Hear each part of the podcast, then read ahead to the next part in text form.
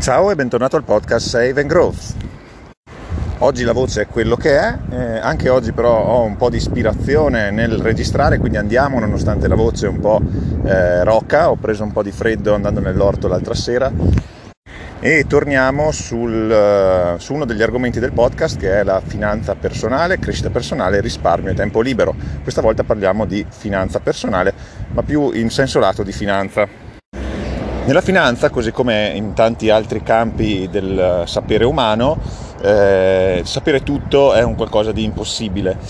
Si tende a studiare sempre di più e a volte ci si imbatte in alcune cose che magari non si sapevano, sono interessanti e che fino al giorno prima, non, pur non sapendole, si poteva comunque continuare ad avere eh, contezza dell'argomento, eh, sapendole se ne sa un po' di più eh, e quindi ben venga. Perché questa introduzione? Perché eh, quello che sto per dirvi non è farina del mio sacco, nel senso che è una cosa che io sono venuto a sapere vedendo un video su YouTube di Vito Lops. Vito Lops eh, scrive anche sul Sole 24 Ore, analista finanziario e credo anche gestisca, se non ricordo male, un fondo o una SIM, ehm, sinceramente non ricordo bene ma vado sempre a braccio, quindi non, non guardo adesso su internet per, per dire che è Vito Lops, cercalo comunque perché è un personaggio che ne sa è molto interessante seguirlo. Ecco, in questo video Vito Lops spiegava come vengono calcolati eh, gli indici finanziari, in particolare l'S&P 500. Calcolati nel senso che eh, chi investe sa che l'S&P 500 è composto dalle 500 aziende più capitalizzate del mercato americano, questo insomma è, è la base, no? E poi sappiamo che l'indice cresce, eh, diminuisce, eh, ha il suo PE, però perché sono 4.200 punti e non sono non lo so, i 12.000 del Nasdaq o cose di questo, di questo genere qui. O non sono 200 punti, perché? Perché 4.000, 4.200, 3.009, siamo su questo numero qui. Perché? E Vito Lops lo spiega benissimo in questo video su YouTube che si intitola La matematica degli indici finanziari, vai a vederlo. Lui spiega che in buona sostanza questo numero è dato dalla somma degli earnings per share, cioè degli utili per azione stimati a 12 mesi di tutte le aziende che compongono l'S&P 500 moltiplicato per il multiplo PE Price Earning. Questo naturalmente porta con sé diverse conseguenze. Questo vuol dire che ovviamente se a parità di utili per azioni stimate a 12 anni le persone sono disposte ad acquistare quelle azioni ad un prezzo più elevato, perché eh, sono disposte a, a, pagare di più quell'utile per azione, il, la moltiplicazione di quell'earnings per share per il, il, prezzo utili con un prezzo più elevato ovviamente sarà più alto e porterà ad un valore dell'indice più elevato. Io ho trovato tutta questa spiegazione molto interessante e anche, anche utile perché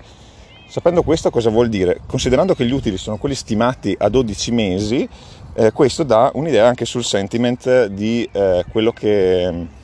ehm, di quello che è la visione del, del mercato da parte degli analisti se gli utili sono previsti in crescita, eh, il mercato tendenzialmente eh, tende a scontare no? gli scenari futuri, poi può sbagliarsi, però eh, la funzione tendenziale del mercato è quella di scontare degli scenari futuri. Eh, se viene prevista una recessione, diciamo il sentimento è quello di una recessione ma gli, gli, tra gli operatori, ma gli analisti stimano comunque una crescita degli utili per azione, eh, una discesa eh, sempre ammesso che abbiano ragione, poi che, che si, si, potrà vedere solo dopo, una discesa de, dell'indice può essere legata a dei fattori eh, momentanei magari e non così eh, basati rispetto a quella che è eh, invece l'aspettativa di eh, utile per azione.